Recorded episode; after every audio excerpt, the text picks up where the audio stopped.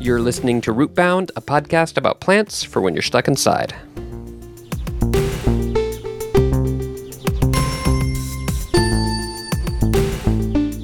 Rootbound is sponsored by water. What's got two H's and one O? Oh, it's water.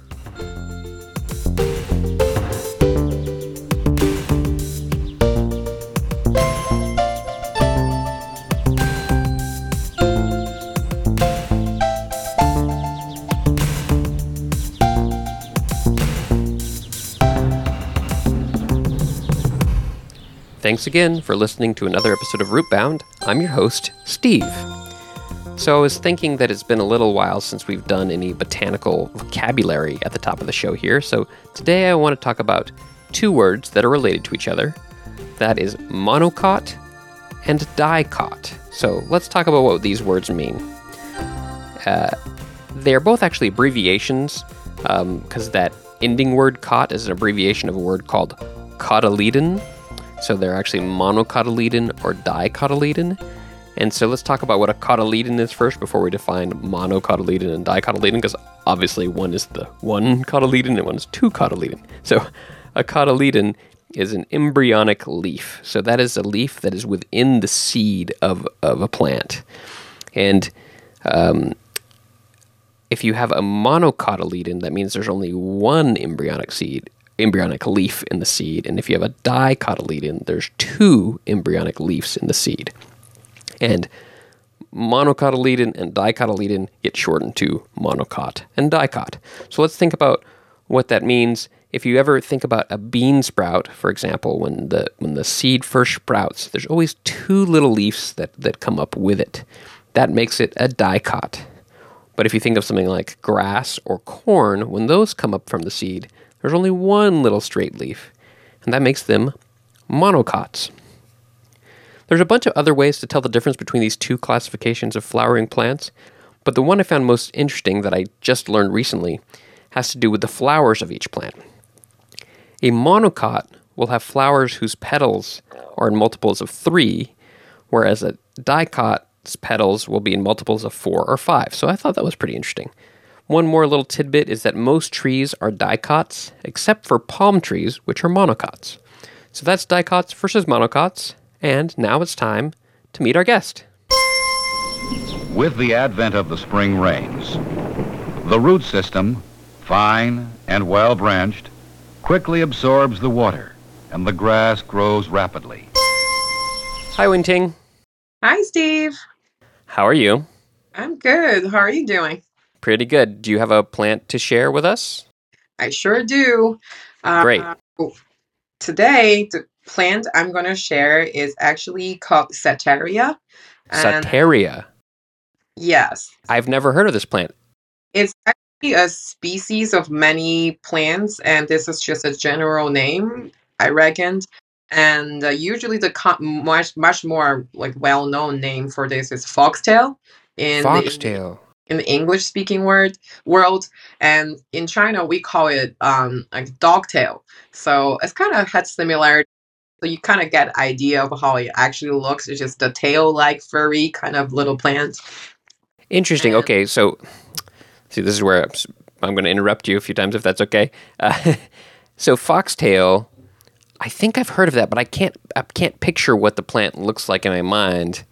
Um, and I think it's a plant that, that that I should know, but I guess I don't. Could you describe it a bit more? You probably seen it somewhere, but this this ty- is like a type of like grass or weed you call it, and it usually um, grows on some deserted parking lot or tr- like abandoned tree track. It's not something like uh, like uh, you would see on a garden or anything, because usually Okay. there's some grass you want to eliminate, and usually like um, and it shows up on like vacant lots, sidewalks, and railroads and lawns and um, yeah it's very common if you like to go go to these kind of places you will see them um, yeah usually you probably see them on the sidewalks Okay, cool. I'm I'm actually going to be live googling it now, so I can get the image in my brain here. But yeah, please carry on. Tell me some fun facts and uh, stuff about foxtail. Yeah, so um, foxtail is um, um, I'm gonna start with a little bit technical side, so I describe a little so people get it what it what it actually looks like. Um, so this is an annual grass with um, and uh, it grows. It can grow grow up to a meter long, and known to reach to two meters or more at times. The leaf blades are up to about 40 centimeters long and about 2.5 centimeters wide.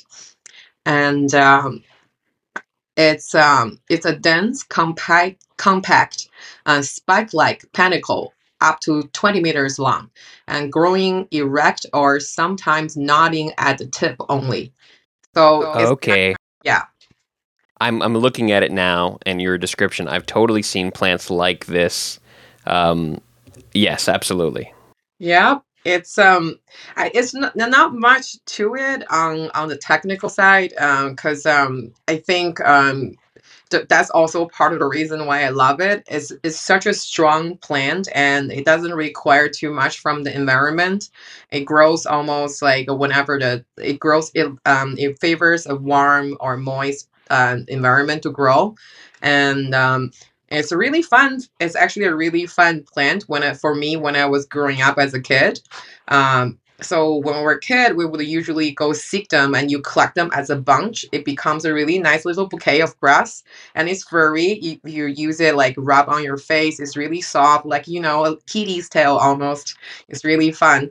And um, and it also has a really interesting uh, story. Like I don't know if, how do you say this in English if there's a better word, but you know each flower has a lang- has a meaning like a rose represents love and like Hmm. you know all those things so this one represents like un unrequited love or, Oh, or interesting.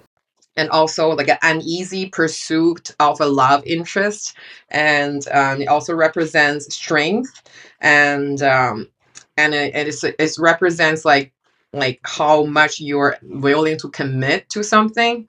So to me growing up this is also like a, a huge representation of my own personality. I identify with this grass very much myself because i don't consider myself as like or like you know as just like you know really extrovert and like uh, beautiful plant or such like rose or recognizable. I, I don't i don't ever see myself that way. And like this grass really draws my attention is how easily it can be found and how tough it can it just grows everywhere. And um yeah and what it represents in my culture which is like really interesting to me. And also it was uh, documented in this like chinese herb- herbology book the old one from like 1570 and chinese like written by li shizhen like it's the chinese ming dynasty is um bear with me this is a compli- complicated word for me to pronounce um it's called com Compendium of Materia Medica. This is like a book Ah, uh-huh. thousands years ago, and um, Compendium of Materia Medica. yeah, that's the one. I've heard of that before. Yes. yes, I always bite my tongue. I don't know much about it though. Uh, Who and who wrote that? It's this person called Li Shizhen. It's a very famous like uh like people who have a tremendous amount of knowledge about Earth. Uh-huh. Lack of a Cool. word. Li Shizhen. Did I Yep. pronounce that okay? Yep, that's you got it right. Cool. Yeah, and um, so it also has a herbal like function to it. Usually, um, people use it to treat with like inflammation or um, and use it have tinea on on face or like your body, like a rash on your, on your Mm-hmm. Mm-hmm. and uh, it helps with your uh, help with your eyesight problem and so that's the kind of like few known function that like the book was recorded to use that this grass for and um, So I'm I'm always interested in, in like um you know herbal remedies and is this you know there's a lot of herbal remedies you read about plants where it's like well this is it's for this and it's for this and it's for this and then most people like you know at least in like everyday society have never like used it for that. Do you have any experience of this plant like you like using it in any kind of way or is it something it's more like reading about the history of it? So like the most common use like for us if you have like a rash or like something on your face or your skin you just use the plant you rub it on your face and it takes away the rash and helps with Oh, wow. with- Yeah, and you can also like use the whole plant, including the the tail, the top part, and also the stem and leaf. The whole plant can be used as a herbal medicine, like use it as tea, and then you can drink it to help like with your inflammation, and also it helps with like your uh like uh, how do I like the urine system if you have some problem Uh huh. urinating, and that will help you to have a smoother urine. Oh yeah. Yeah. Good. Yeah, that's good to know. few common use that I know about this plant. And I think the most thing I think the most fascinating about is like like the way um, this plant represents a spirit of a human. Like you know, given a tough condition, you can still grow despite of whatever the condition is, and also uh, the strengths what this plant brings. And it's also really beautiful. You can use it to like the stem is really long and thin. It can easily be woven into a crown or like as a decoration, and uh, it's really fun. And uh, usually, when I was younger, uh, when you find a field of like uh, of this uh, foxtail grass, is uh, is indication where easily that that would be a field you can catch a lot of dragonflies. So we look for Oh. them, and like if we can't find a big empty lot of this grass, that means we can have a very high chance of catch some dragonflies. Cool. That's very cool. Um, and then and then you said you can also see it. You know, in, in the United States, is it something that you have seen here? I mean, you live in New York City. Have you seen it like in the in the streets, or, or is is it something that you've come across um, over here? New York, I think, because I felt like here a lot of like the urban like um veg- vegetation is usually like designed or like maintained in certain way, and this this foxtail grass usually I think is considered weed. People don't usually want them, but the fun thing is they're not invasive plant. They're actually being studied for their um uh, their like genetic coding to demonstrate um this thing I looked up is called a monocot. Mm-hmm. Mm-hmm. I'm not sure if that's uh I'm saying it right. Yeah, yeah. Monocot. I think that's how you pronounce it. That that's like the grass family. Yeah, the- or monocots. Yeah. yeah, so it's uh its genus is being studied for for this uh it's actually used as this uh, uh it's like a.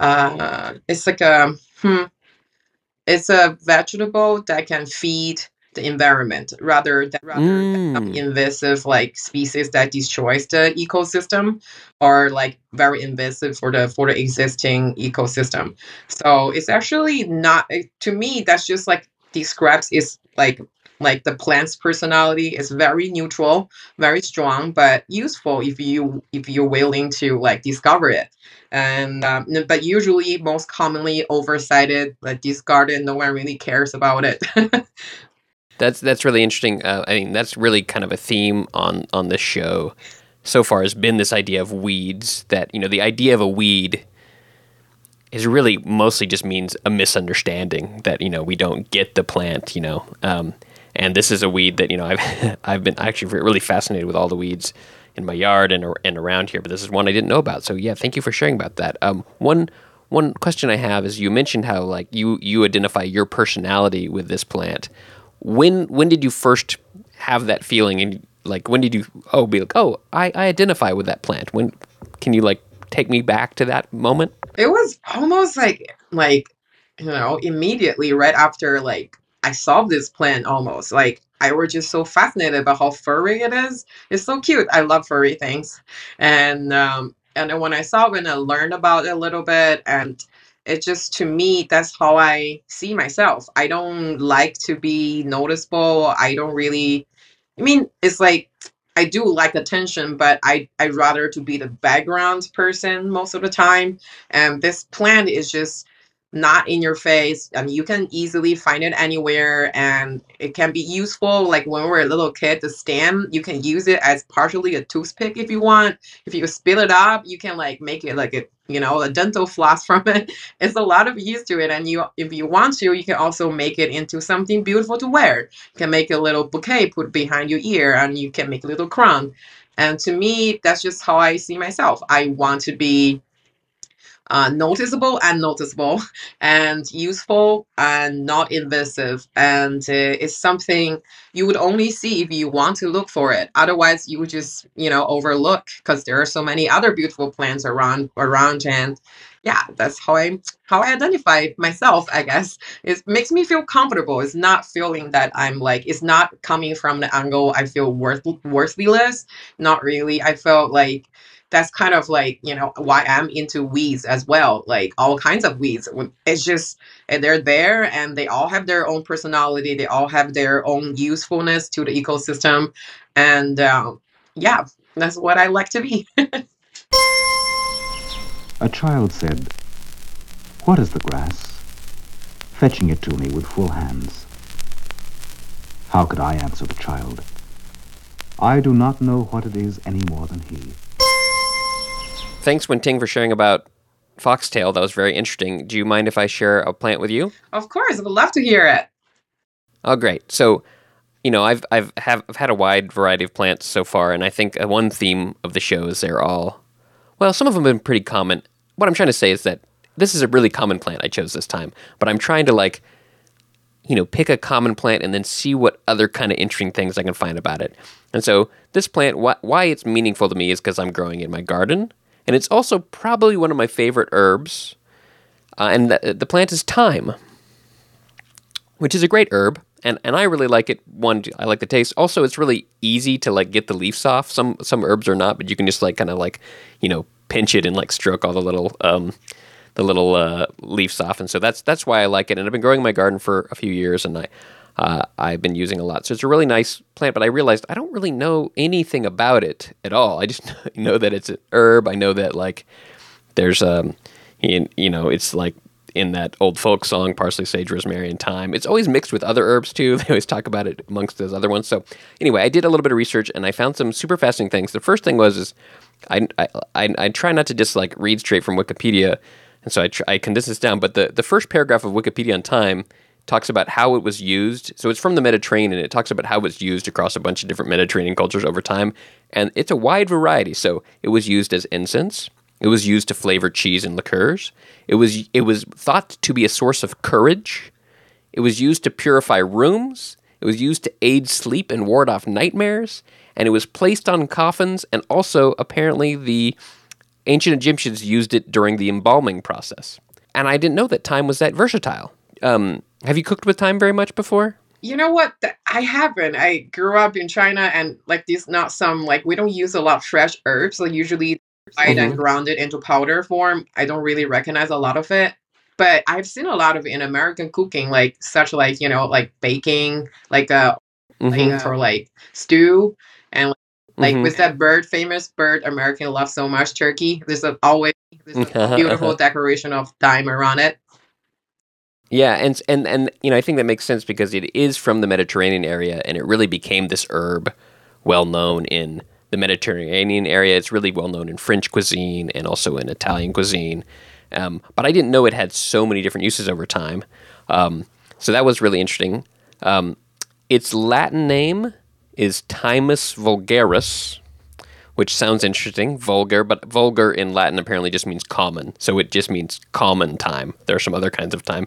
And then I tried to read about what that, that first part, thymus, means, because you have some of these, you have some plants with Latin names where they don't sound anything like the name that they're called. But this one, its Latin name is timus. Thyme is thymus. And it's like they just like, what do we call it? Oh, just put a US and make it sound Latin. But um, I I was trying to figure out where what's the etymology of thymus, like where did it come from? And there was one reference that maybe there was a Greek word that sounded like that that also meant to smoke or burn, and so maybe its use as incense is where they got the name thyme.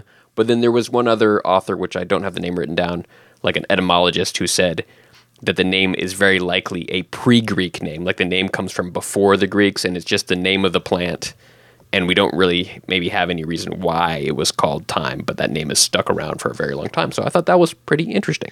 It is. Um, no.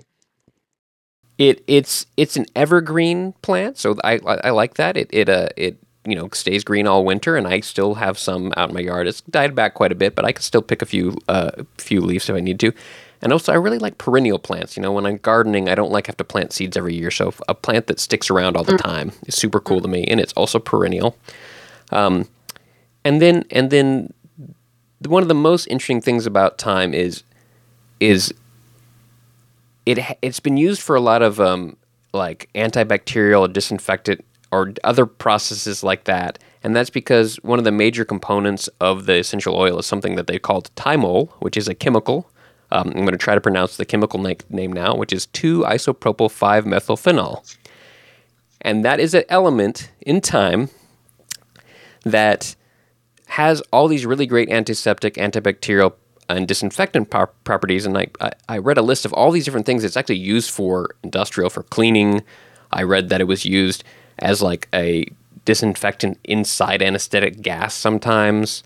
Um, and and then I was like, oh, well, the the Egyptians used it for embalming, so like they really knew what was going on because if you want to make sure someone's embalmed, you got to make sure that there's no fungal growth or bacterial growth, and so that use is really like goes back to it's like super original use, and now we're using it all the time in actual like cleaning products, um, and that brings me to um, probably the well maybe the main reason I chose it. Actually, kind of I chose thyme, and then I remembered, oh yeah, there's this key thing uh, about me that that links to thyme is that I'm a beekeeper. Uh, you might have known that. Um, Yep. And uh, one of the major threats to bees is a pest called the varroa mite. It's a it's a little tiny bug, and the way that it uh, affects bees is that when the larva is growing, it it grows in there, and it and then when the larva hatches, the, the little mites come out, and then they attach themselves to bees, and they basically suck the bee's blood, which is like more like some other substance. And then in that process, they end up passing viruses and things to the bees, and, and it can really destroy a hive really easily. Um, and there's all these different methods, and people are trying to figure out ways to get rid of infestations of this varroa mite, and it really is the bane of the beekeeper.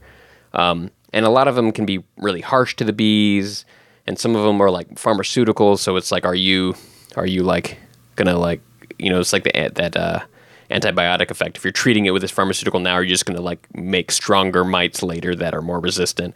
And so there's a lot of like you know talk about what the best method is. But one of the newer methods and the least um, the least invasive method is is these things called uh, thyme. I think they're called thyme quick strips. I forget the name, but anyway, it's these little strips that are impregnated with this thyme oil that you you slip in the hive, and then when the the summer sun hits the hive, it evaporates the thyme oil, and the thyme oil is uh, it is strong enough to kill the mites, but to not bother the bees. At least that's the theory.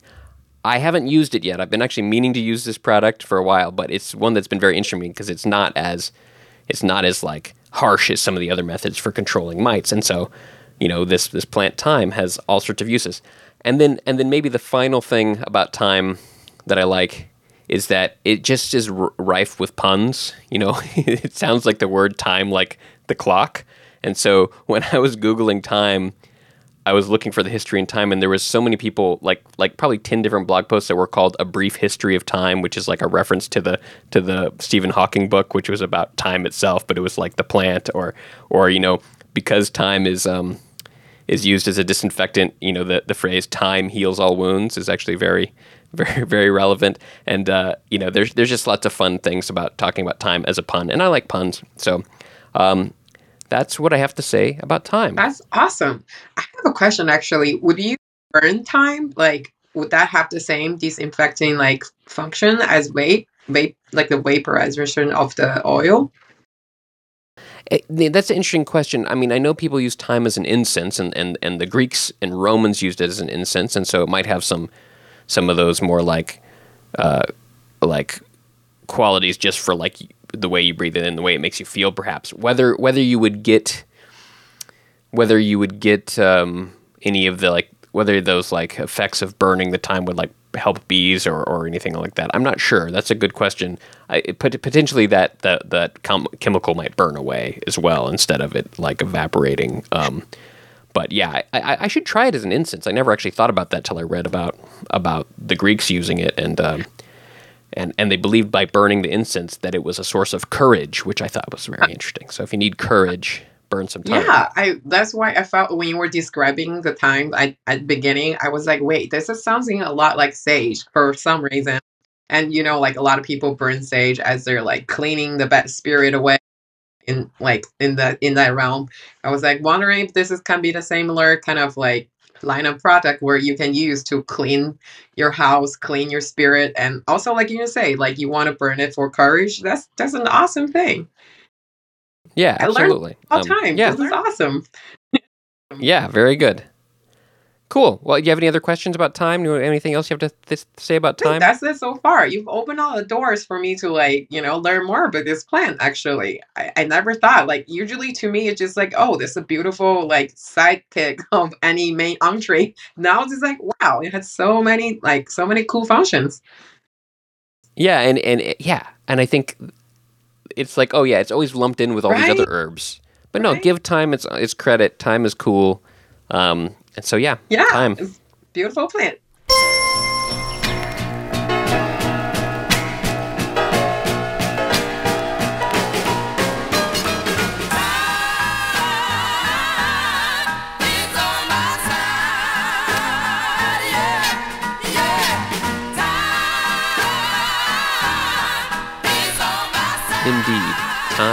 That herb of courage, is always on your side.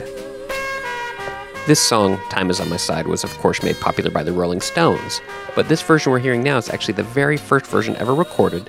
It was written by the songwriter Jerry Ragovoy, but this was recorded by the trombonist Kai Winding. But his background vocalists you're hearing now were made up of a very famous group of women, including Cissy Houston, that's Whitney Houston's mom, Dionne Warwick, and Dee Dee Warwick.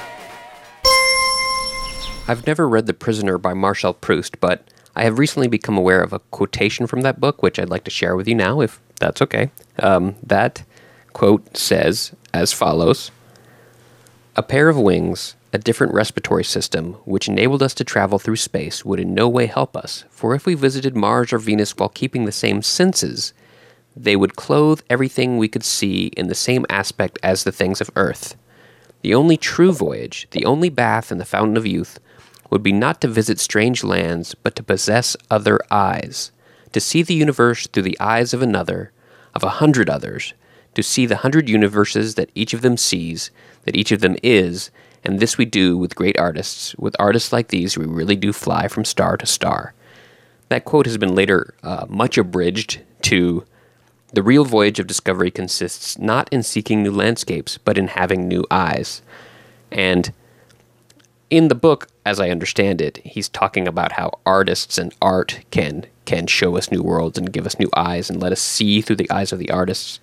But I believe that it's not just art that can do that, but it's you know having conversations with people, and that's something that I hope this podcast can do for you. It definitely does it for me. And in this case, uh, Wen Ting let me borrow her eyes, and now I have new eyes for the plant foxtail. This is a plant that I never really noticed before. It was invisible to me, but now after hearing Wen Ting talk about foxtail and why it's important to her, I'm now seeing it everywhere, and it's you know it's it's really kind of this amazing experience to see this plant just uh, everywhere I look now, um, and I definitely have new eyes for this plant. So I hope that maybe you can have that experience with this podcast, and if you have had that experience, feel free to send me a message rootboundpodcast at gmail.com. Before we go, there's just a couple other little notes about foxtail. One, if you're trying to Google it to see what it looks like, there's a couple other plants with that common name foxtail. So if you want to find this one, Google that genus that Wen Ting mentioned at the beginning of the show, which is Setaria. That's S E T A R I A. Another little thing that I learned while Googling about foxtail is I guess it can be a little bit dangerous for dogs. Sometimes the little seeds that come out of foxtail can get in a dog's eye or in their ear and can be, you know, painful and cause cause some inflammation. So if you have a dog, maybe try to keep them away from foxtail. Um, and one last little thing is I, I neglected to ask Wenting how you say foxtail in Chinese. So here's a little voice memo from Wenting to take us out. There are two ways to say foxtail in Chinese. First one is 狗尾巴草, meaning dog tail grass. The second one is 毛毛狗. It means furry, furry dog. My guest on today's episode of Rootbound was Wen Ting Gu. Wen Ting is a still life photographer in New York City.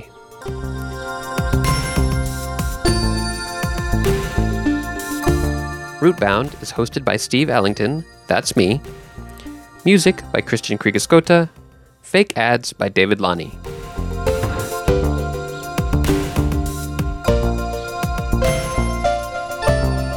Rootbound is a podcast about plants when you're stuck inside, but if you can go outside, try to look at the world with new eyes. And if you feel like it, send me a message. Tell me what you see. Oh, it's water.